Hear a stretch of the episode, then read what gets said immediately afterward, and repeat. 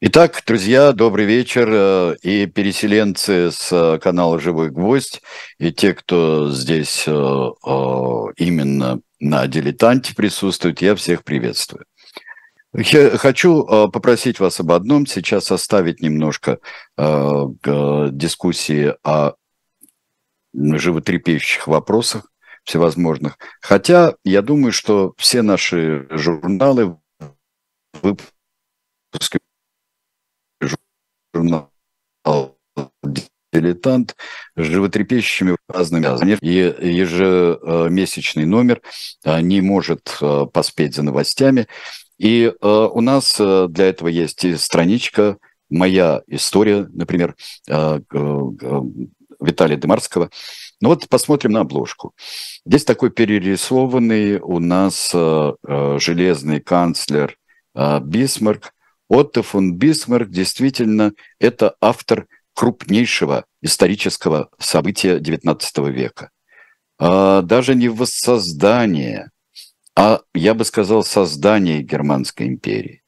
Она такой никогда не была до Бисмарка Вильгельма I, до Бисмарка и его, а, его наверное, а, и его сотрудников.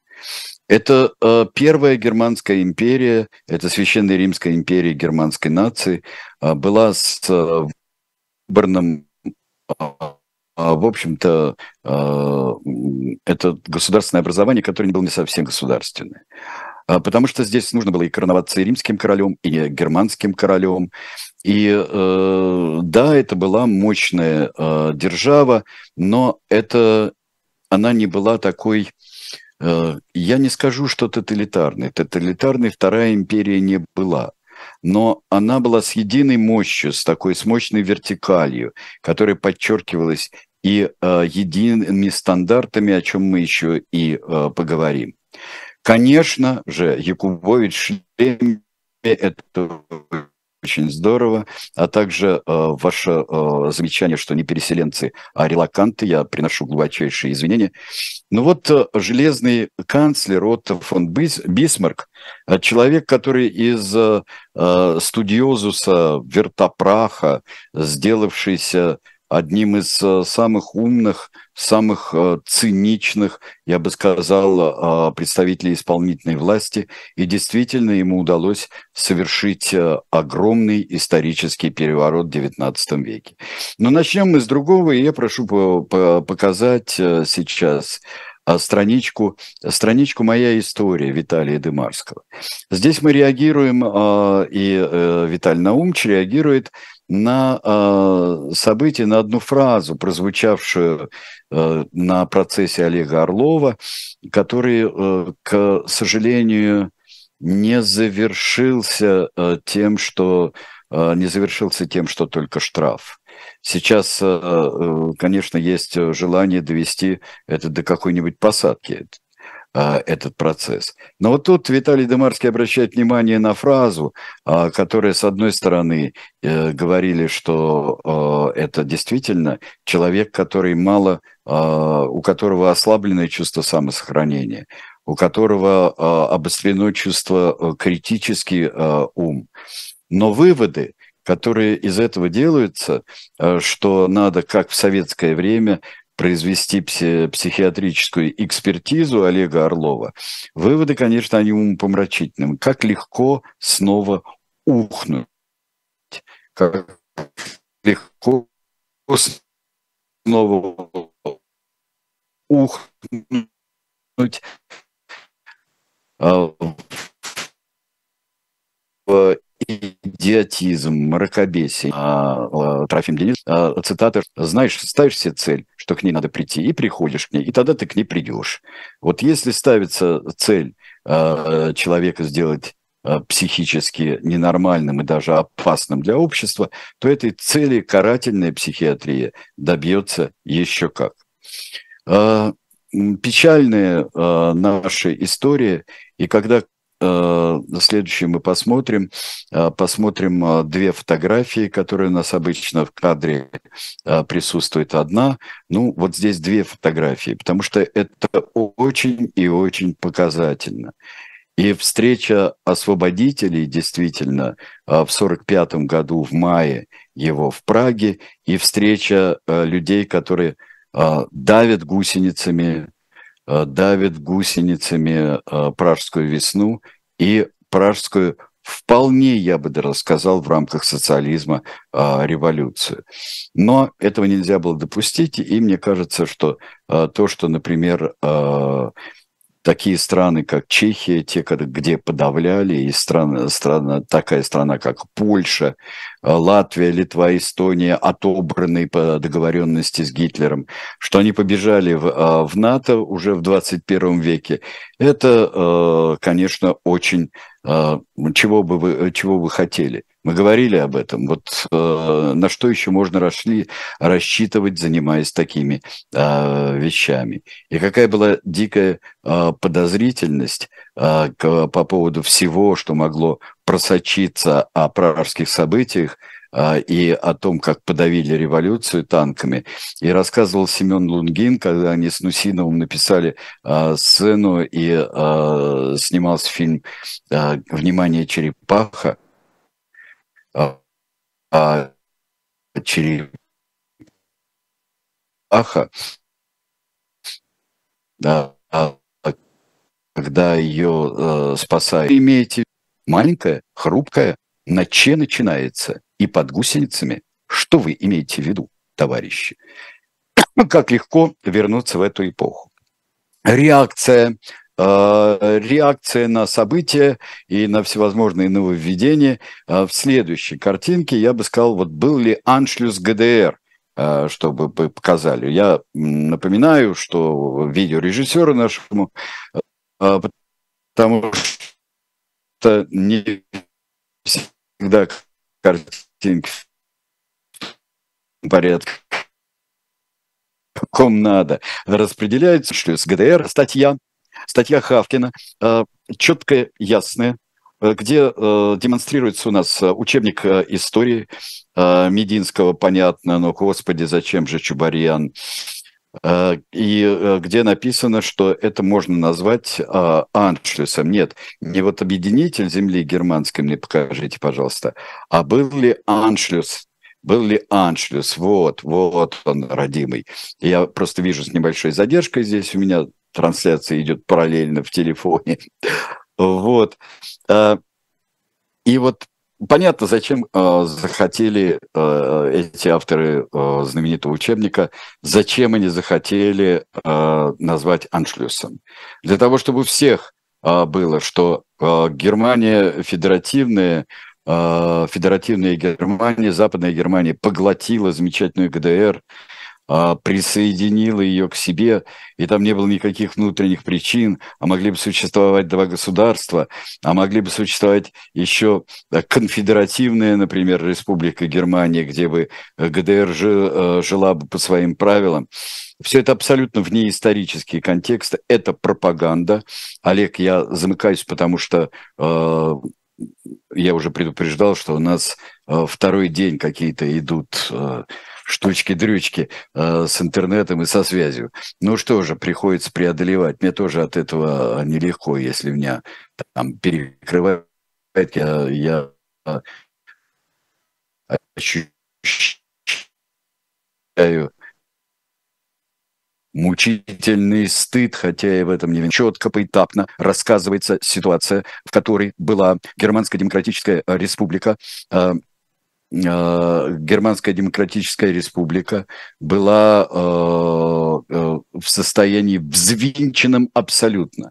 И так-то народ стремился на Запад, стремился к совершенно к объединению, стремился Германии. И, наконец, на каких же основах можно было на каких объединить Германию они на основе ГДР, что открыть границу, ринулись через Венгрию э, и Австрию, Федеративную Республику Германии. ГДР, Анфиса, вы правы, была не против. И э, ирония здесь совсем неуместна, что это тоже Бисмарк объединил. Мы придем к Бисмарку, который объединил Германию э, совершенно по-другому. Э, кровью и мечом он обидел убеждение. Даже тогда это не называлось аншлюсом. Аншлюс э, – это нацистский термин того, что присоединение, э, присоединение, германский термин присоединение Австрии. И абсолютно исторически определен. И злая, хитрая и подлая, я бы сказал, воля авторов учебника назвать э, объединение Германии 89-90-х годов, э, назвать ее э, аншлюсом. И э, да, быстро сбежала Марва, Германская Демократическая Республика, в 89 году Федеративную Республику.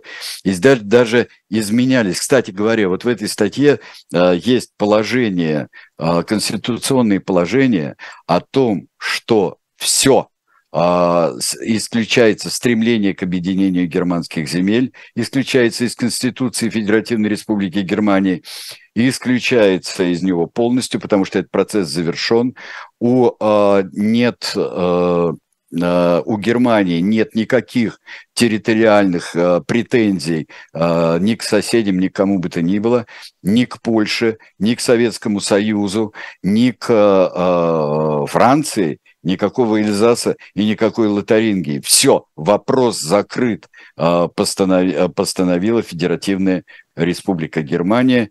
И а, вот шесть детей, а, шесть земель, детей, потому что я одновременно читаю Васю Пупкина, который родился в ГДР, земли восточно-германские были восстановлены из другого административного деления, которое существовало в ГДР, и они вошли в состав а, в состав Федеративной Республики Германии. Все существующие, плюс отдельная земля, а, земля Берлин. Берлин объединился и стал федеральной землей. А, землей.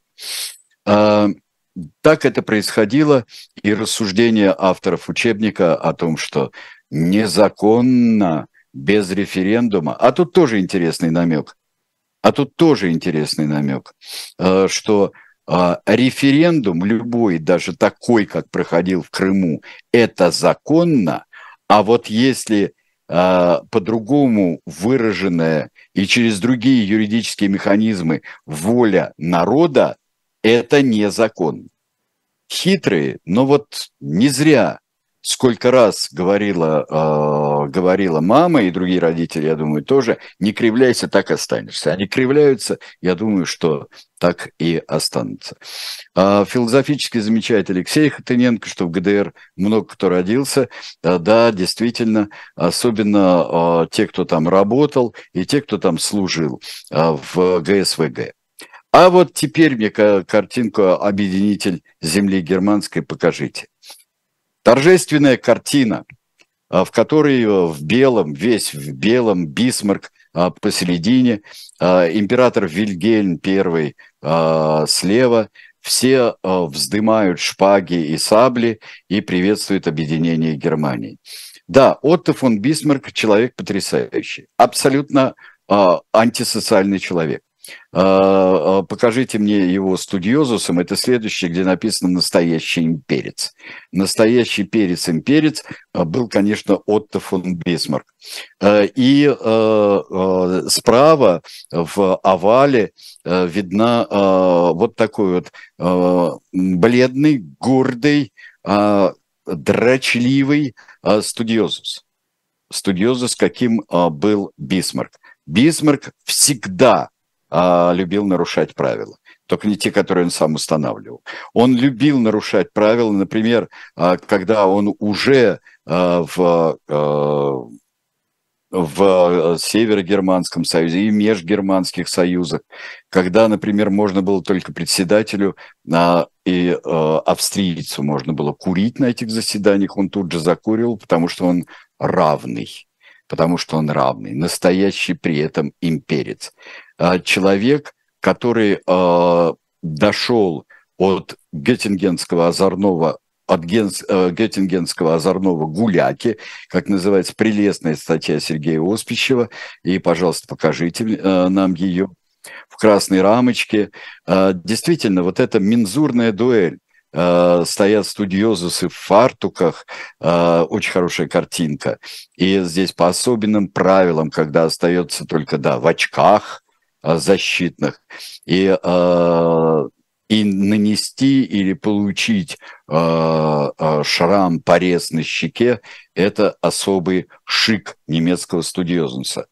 А, вообще, а, здесь мы как-то а, плохо себе представляем, а, э, очень часто плохо себе представляем именно немецкий дух 18-19 веков. Когда государь Павел Петрович а, говорил, а, что вот воспитывают его детей, только не делайте а, ему Ламсдорф, он говорил, не делайте их такими вертопрахами, как немецкие принцы, это Николай и Михаил, только не сделайте их такими. И вот выходившие из этой среды, где есть э, э, с геттингенской душой такие, э, как Ленской, вот э, э, романтические э, юноши, с другой стороны есть бритеры-гуляки. Из них э, вырастает и выросло то, что э, получилось именно империей. Э, хотите узнать о дуэлях, только, пожалуйста, не надо воспроизводить э, мензурные эти дуэли. Это могут сделать только профессионалы. А, давайте посмотрим теперь на большую карту прусской экспансии. Пруссия с востока на запад. Если а, обычно а, давление на восток считается германской идеей, то вся идея германской экспансии – которая в XVIII и XIX веках, она продолжалась с востока на запад. И э, именно э, Германская империя, Вторая империя, Второй Рейх получился таким, потому что он шел из Пруссии очень во многом. Вы смотрите вот э, здесь темно-оранжевым таким вот э, цветом, это, собственно, Восточная Пруссия, а потом, как, которая стала, орденские земли стали, э, стали прусским королевством, э, курфюршеством, потом королевством, и вот постепенно присоединяются земли в XVIII веке в связи с Семилетней войной и в связи с разделами Польши, и Померания, и, и э, Саксония, и Силезия здесь. Затем мы видим, а, а, то пошло от него в зависимость. Это вот фиолетовые части, а, зелененькие части. И, наконец, а, то, что а, синим, как Бавария, хотя на особых условиях, но вошедшая в Германскую империю, это вот то, чего Германия добилась за э, и окончательно э, при правлении и при э, э, идеях э, Отто фон Бисмарка. И когда началась э, франко-прусская война, которая окончательно привела к, э, к провозглашению Германской империи, то здесь вы видите уже вот эти фиолетовые земли, они примыкают прямо к Франции.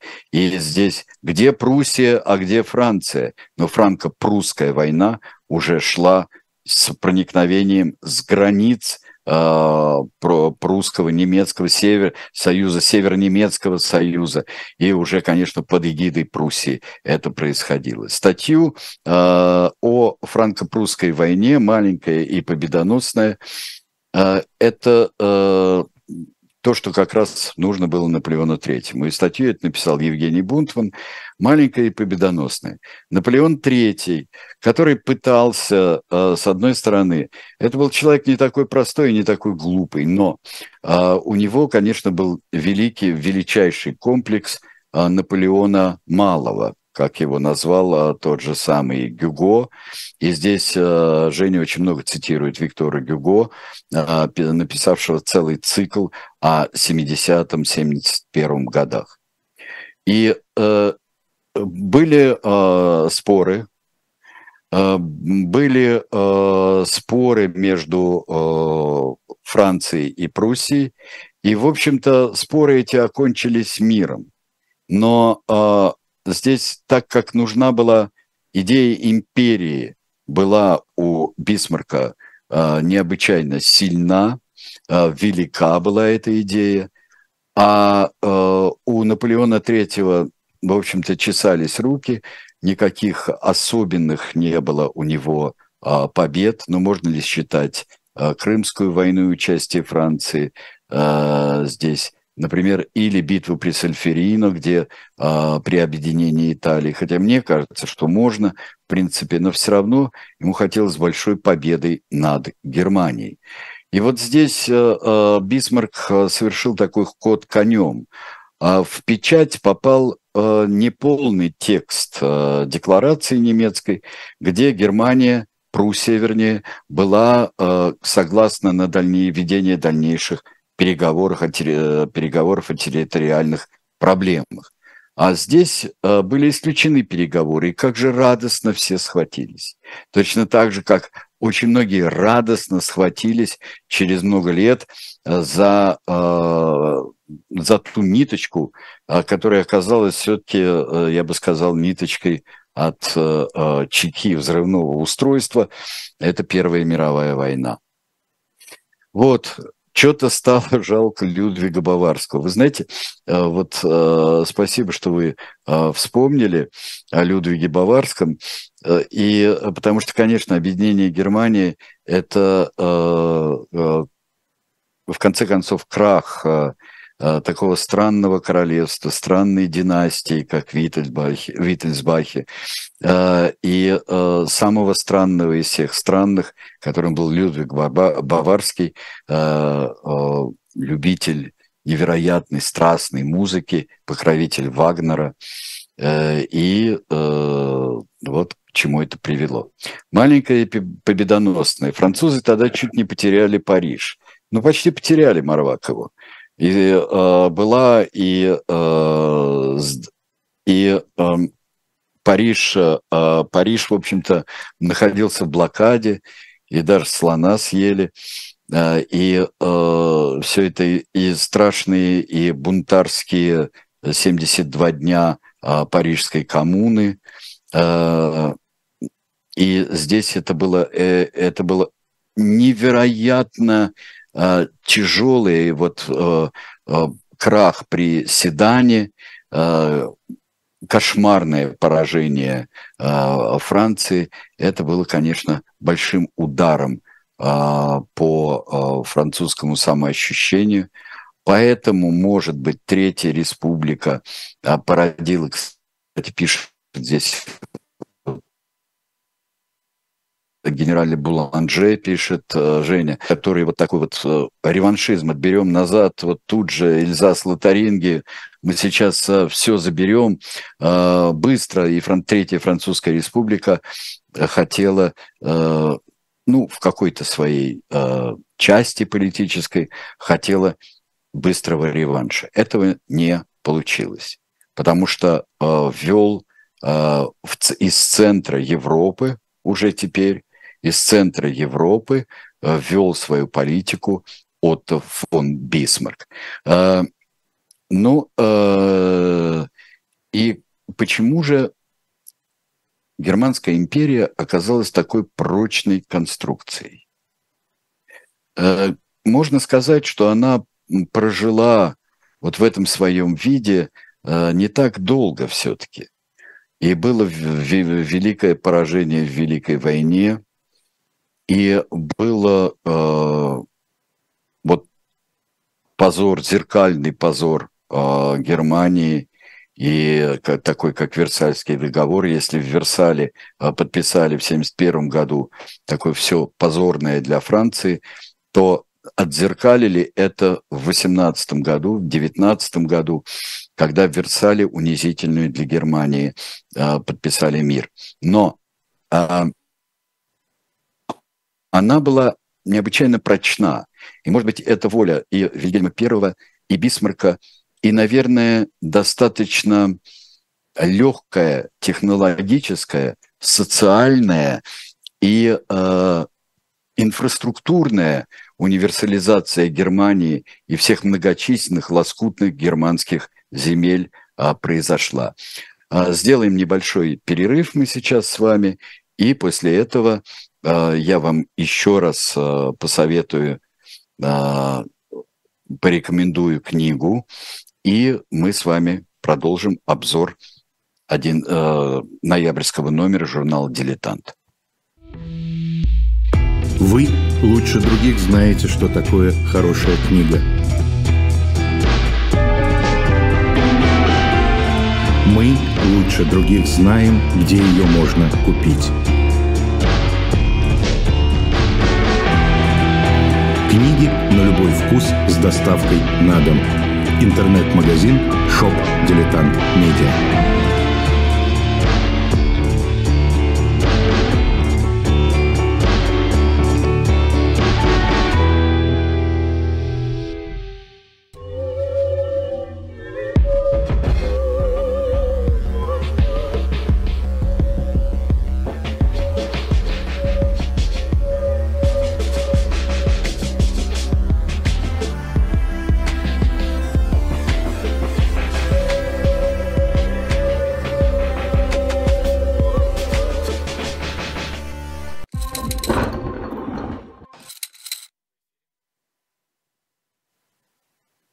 Ну что же, друзья мои, еще раз э, пришло по вашему же заказу. Те, кто проголосовал, мы посчитали тех, кто за, чтобы новая партия пришла Владимира Пастухова.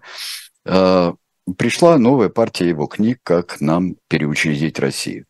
Совершенно необходимая вещь переучредить э, по-новому Россию, потому что мы все дальше и дальше и уперлись, мне кажется, уже в тупик и э, тактически, конечно, такая и авторитарная власть э, в России, такого власть ордынского типа, как сказал бы э, Борис Акунин, она э, приносит э, свои э, тактические, на определенных этапах тактические выгоды, тактические э, плоды. Но э, в конце концов, для того, чтобы у нас с вами было э, нормальное будущее, для того, чтобы это будущее было в сложности современного мира и в э, открытом взгляде на эту сложность. И э, есть столько проблем, с которыми надо и бороться, и э, решать эти проблемы вместе с другим нормальным человечеством. Нам надо решать, что для нас просто самоубийство продолжать идти и ехать, ехать, ехать может быть, и радоваться тому, что мы не уперлись еще в какой-то тупик, но мы едем а, сейчас по тоннелю, который ведет именно в тупик. Что здесь рассуждает? И он думает, и э, кто хочет, кто еще не сделал этого, может купить книжку и подумать вместе с ним мы возвращаемся к журналу «Дилетант», к его 95-му э, номеру, к номеру ноябрьскому этого года. Друг Отто, вот еще проблема. Это проблема отношения э, Бисмарка к России. Он представляет себе то поклонника, представляется то поклонником России, то э, русофобом страшным, но во всяком случае ему при, э, приписывают фразу, э, что, э, что э, Россию не победить, э, Россию вообще победить невозможно. И совершенно Алексей Кузнецов, мне кажется, в своей статье справедливо задается вопросом, э, как э, можно э, Эту фразу он действительно документально доказано, что он ее не писал не произносил. Но э, как может так думать человек, который э, в реальном времени, как пишет Алексей Кузнецов, видел, например, Крымскую войну и видел все те проблемы?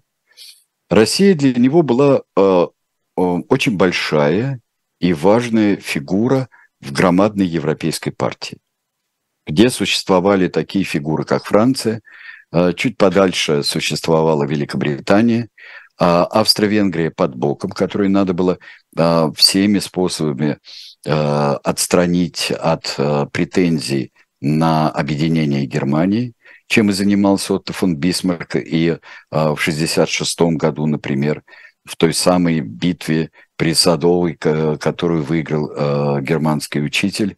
И вот оттуда, кстати говоря, от этой идеи глупо понятый, и происходит такой учебник, как произведение Мединской компании у нас.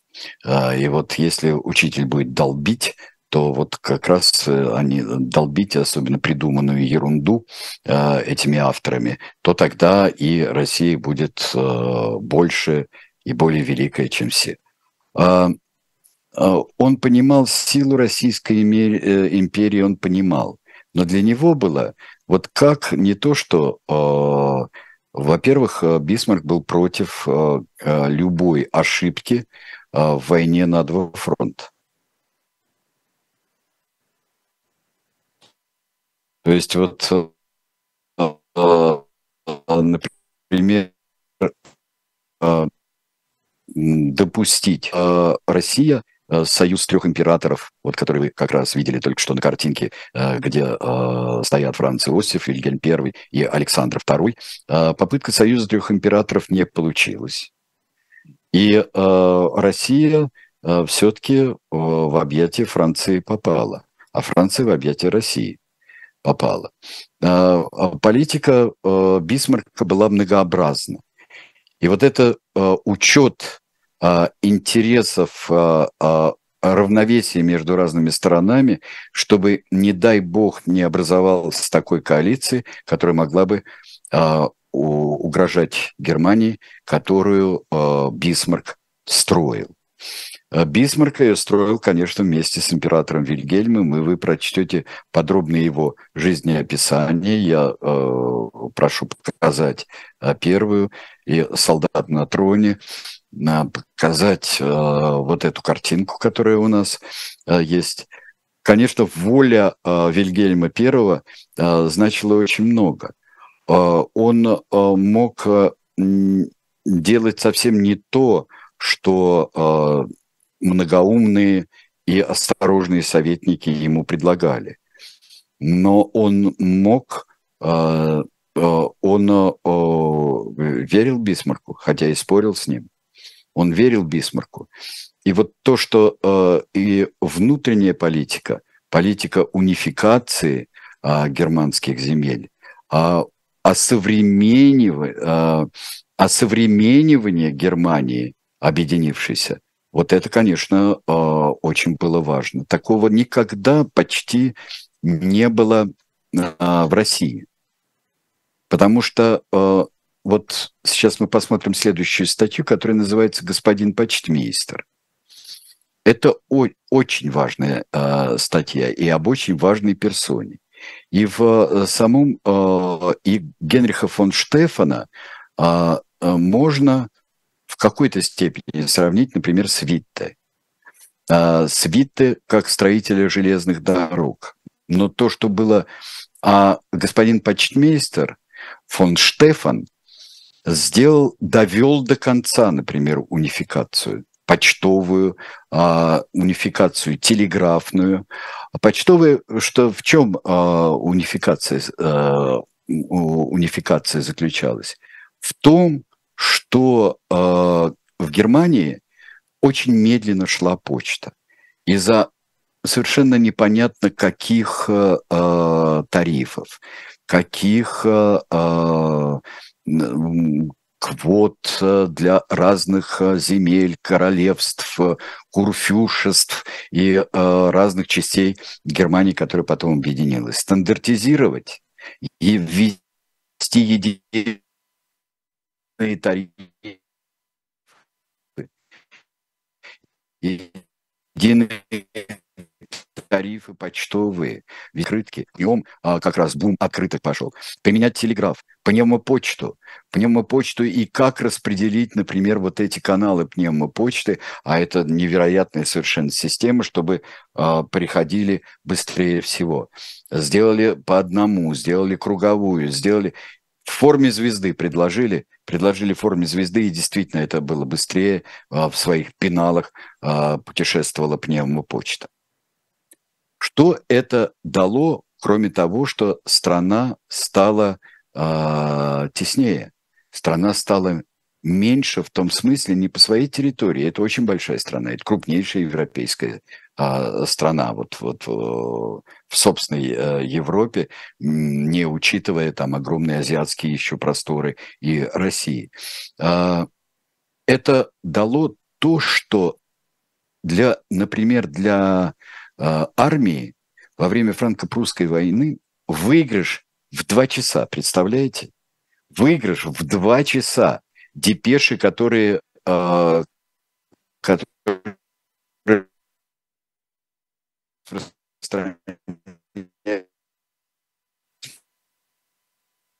между разными, разными армиями.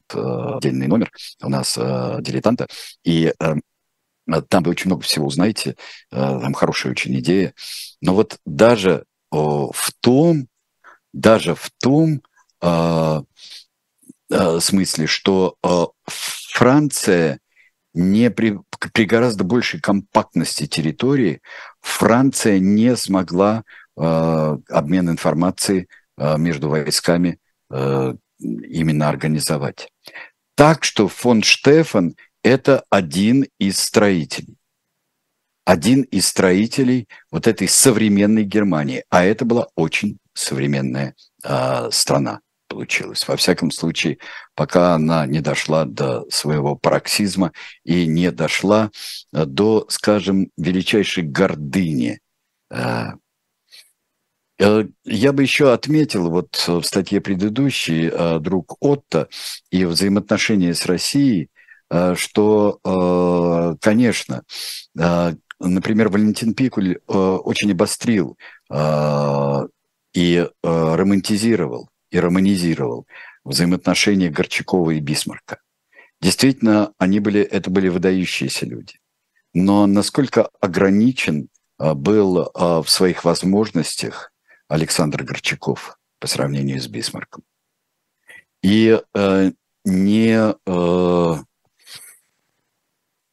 он не имел такой возможности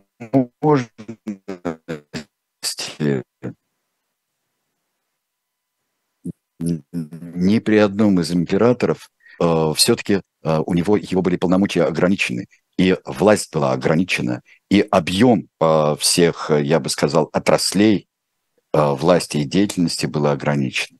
Так что здесь эта борьба неравная. И то, что э, периодически э, Горчаков э, э, выигрывал пользу для России – и э, как это было при э, Сан-Стефанском договоре, ограниченным потом Берлинским трактатом после русско-турецкой войны 77-78 годов, то, наверное, это достижение личной Горчакова очень большие, очень большие, но э, у них мог добиться, не только хотел, но и мог добиться Бисмарк в своей стране.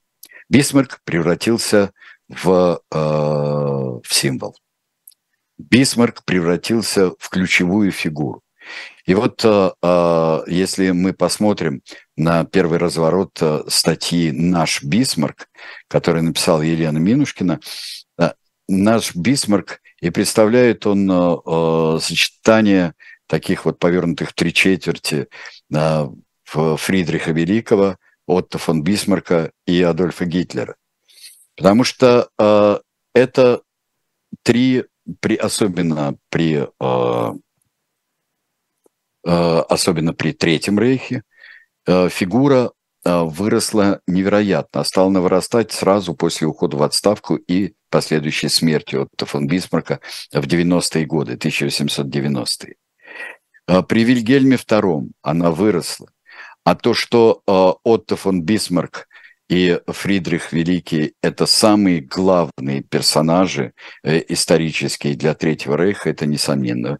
Посмотрите, и э, здесь есть и памятники, и, как вы видите, вот э, символическая картинка вот выковывает, как я не знаю, это здесь вообще многосмысленное, потому что э, кузнец Миме, который э, выковывает, это не очень хороший персонаж в песне о Нибелунгах.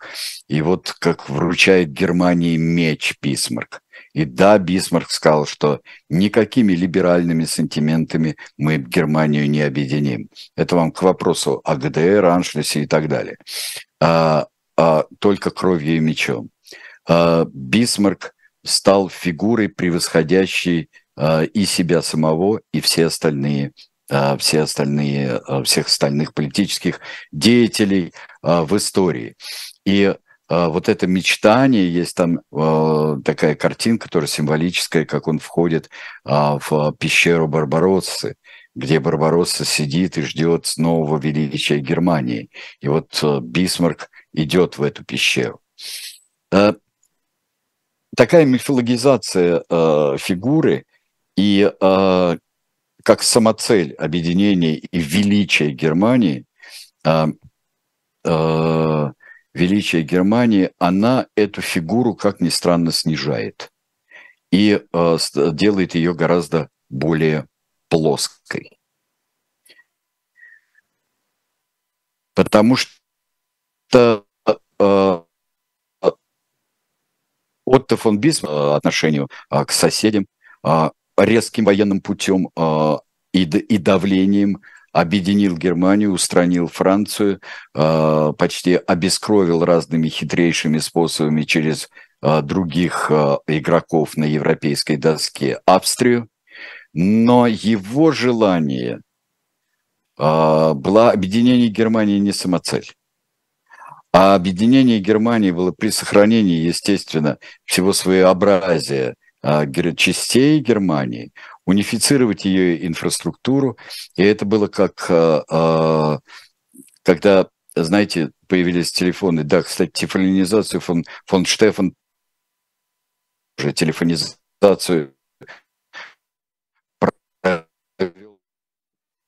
просто стремительно и очень успешно.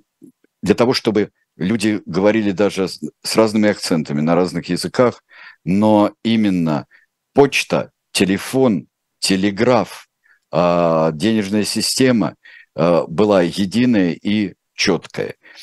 Германия, а, Второй рейх, Германская империя, была при всех различиях больше похожа на Соединенные Штаты Европы, чем, не дай бог, ту крепость Европа, которую строил еще большим, большей кровью и больший, э, больший э, более острым и страшным мечом э, строил Гитлер. Он так и называл крепость Европы, это новое, и о чем писал великий Томас Ман, что э, не дай бог победит вот эта идея объединенной Европы, э, объединенной Европы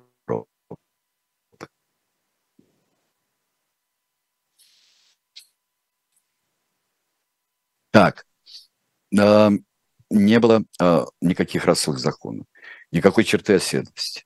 Э, не то, что и э, переходившие под германское начало э, при разделе Польши, они все-таки, э, все-таки здесь не было, это государство не было ни, раси, ни российским, ни, э ни э, я бы сказал, тоталитарным.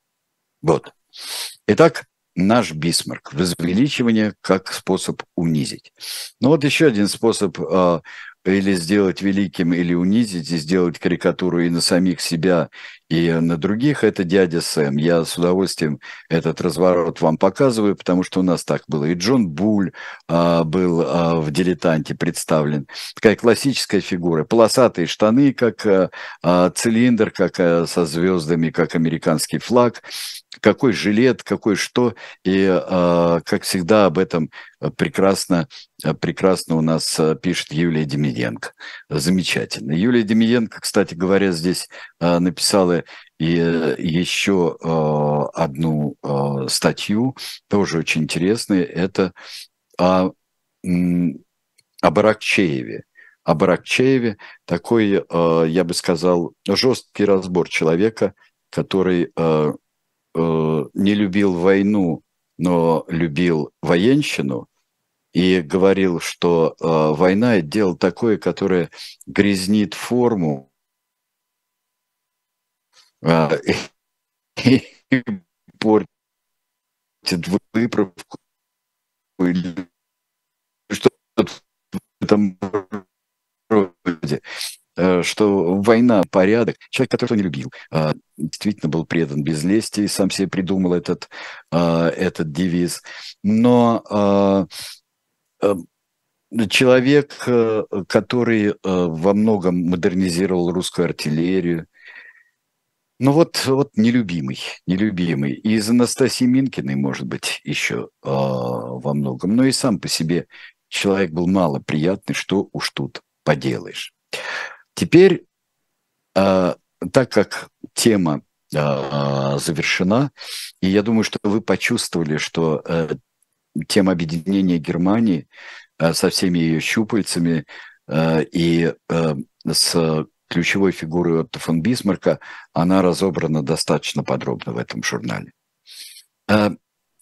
Теперь, как всегда, очень история оккупации и история советских людей, русских нерусских под оккупацией, это такая вещь была почти оккультная. Существовали э, предатели Родины, э, существовали вот партизаны, сопротивление и мирные жители, которые подвергались издевательствам со стороны гитлеровцев. А быт, да, я бы так сказал, до недавнего времени, быт э, под оккупацией немецкой и какая, какая там была жизнь, это было темой, ну не то что запретной, а темой плохо представленной. Замечательные, конечно, усилия Олега Будницкого, который много писал об оккупации и о коллаборационизме. Но вот та статья, которая помещена здесь, статья может быть об отдельном. И это Борис Ковалев написал эту статью. А, театр в отдельно взятых городах. Здесь и э, Орел, и Гатчина, например, и э, репертуар, как жили, как вот э, э кабаретный вполне э, конферансье, которые, с одной стороны, может быть, актеров э, и э, певцов и танцовщиков э, ограждали от того, что им самим не надо было заниматься пропагандой. Но важно подпустить для конференса, было важно подпустить э, и какой-нибудь антисемитский намек, а то и впрямую, какую-нибудь пьеску подать, которую написал человек из армии Власова, русской освободительной армии, как она себя называла, или же рассказать, как было плохо при советах и стало хорошо при немцах. В общем, это довольно сложная, замысловатая Э, и, и нечистая, и драматичная жизнь, театр между пропагандой и развлечением. Я вам очень советую эту статью почитать. Несколько у нас материалов, которые принадлежат вашей доброй знакомице по живому гвоздю Лизе Аникиной. И рубрика, которую сейчас ведет Лиза Аникина, это вот представляющая картину. Здесь картина уж э, совсем драматичная. Я только э, с одной фразой э, в выносе не согласен. Короля Карла I ведут на казнь. Карл I, вот то недолгое путешествие его в Уайт-Холл из Сент-Джеймского дворца, это действительно Э, повод для того, чтобы посмотреть на человека, идущего на казнь, идущего э, на смерть. Э, но то, что оно показалось бесконечным ему, мне кажется, наоборот, вот этот переход, переход показался ему очень, когда человек идет на что-то роковое, время до этого течет быстрее все-таки, согласитесь. Так, и дальше у нас тоже есть э, человек, шедший на казнь. О нем пишет в своей вот э, нашей судебной рубрике, которая вырастает очень часто из э, программы «Не так». Подсудимый твердых убеждений – это история э, и непокорности Томаса Мора. но не хотел он покорять, он не мог, он много чему покорялся. Он распространял э, с подачи Мортона и э, легенду, черную легенду Ричарда Третьего. Но когда уже э, перешел всякую грань, э, перешел э, э Генрих VIII и э, сам себя фактически назначил э, главой церкви, светским главой церкви, то э, хранителем христианства, то на это пойти Томас Мор не мог. И э, умер он с огромным достоинством. И так как особенно в, э, в Англии э, ж, э, знали люди, и что абсолютно необходимо проявить тебе мужество, и поднимаясь на эшафот тоже, потому что это обязательно запишут. И лучше запишут то, что ты сказал, а не придумают какую-нибудь фразу и не припишут ее тебе. И что он скажет, что дайте мне поправить бороду, она-то не совершила государственные измены, как сказал он, а помогите мне подняться а, на эшафот, попросил а, пожилой Томас Мор. А, спуститься-то я как-нибудь смогу сам. Он очень, а, он очень был мощный человек, а, можно критически читать «Утопию», и с большим недоверием читать историю Ричарда Третьего, но человек, он был могучий, просто могучий. Так, дальше. Мы с вами идем, и история рода Румянцевых – у нас э, тут можно собирать историю э, фамилий, знаменитых фамилий, то, что делает Евгений Снегов у нас. Э, и вот Румянцевых, Румянцевы представлены у нас подробно, как и все э, знаменитые большие русские фамилии в этой рубрике. Вот «Без лести предан» э, мы говорили, я бы вам порекомендовал еще одну статью а, Лизы Аникиной. Это «Тайна, покрытая маской». А, Лиза Аникина обобщает здесь историю и загадки, кто все-таки был железной маской. Мне кажется, это такой очень важный синопсис теории, потому что самое, ну вот от, от Дюма до того, что это то ли герцог Бофор, то ли это, э, то ли это, простите меня, э, Фуке. Кто такой? Кто железная маска? И был ли он? Да был, вообще-то. Продолжает свою рубрику э, Евгений Бунтман, э, рубрику свою филателистическую. И здесь папа Док, злой дух Гаити, вместе с этой э, статьей, а через марки истории папы Дока, страшного одного Дювалье и э, не менее страшного, но все-таки жалкого его э, сына Бэби Дока. Э, я думаю, что вместе с нашей передачей о Дювалье, которую мы с Айдаром делали, она хорошо пойдет. Обращаю ваше внимание на книги, представленные Николаем Александровым. Здесь есть много очень важного и любопытного. Это э, я очень рад, что э, Коля отбирает, э, отбирает очень важные для истории книжки, и популярные, и э, строго научные. И здесь веет духом э, замечательного совершенно магазина «Фаланстер», э, моего любимого магазина, э, чью рассылку я э, получаю. И заканчиваем мы вдохновеннейшей статьей – Дмитрия Быкова о Юлии Киме. А, статьи в основном, в основном замечательные у а, Дмитрия Быкова. Но вот чтобы с таким вдохновением, и вот здесь каждая цитата из Юлии Кима, ну мы же с вами знаем, что Дмитрий Львович цитирует всегда наизусть и всегда точно. Но здесь это такой превращается в фейерверк, так что я вас уставляю с удовольствием а, почитать а, вот завершающую номер статью Юлии Кима. С какой бы вы стороны не начали листать а, номер, я думаю, что это будет полезно. А нас в, в передаче «Дилетанты» по пятницам в 18 часов ждут разнообразные темы, примыкающие к этому номеру. Всего вам доброго. До свидания.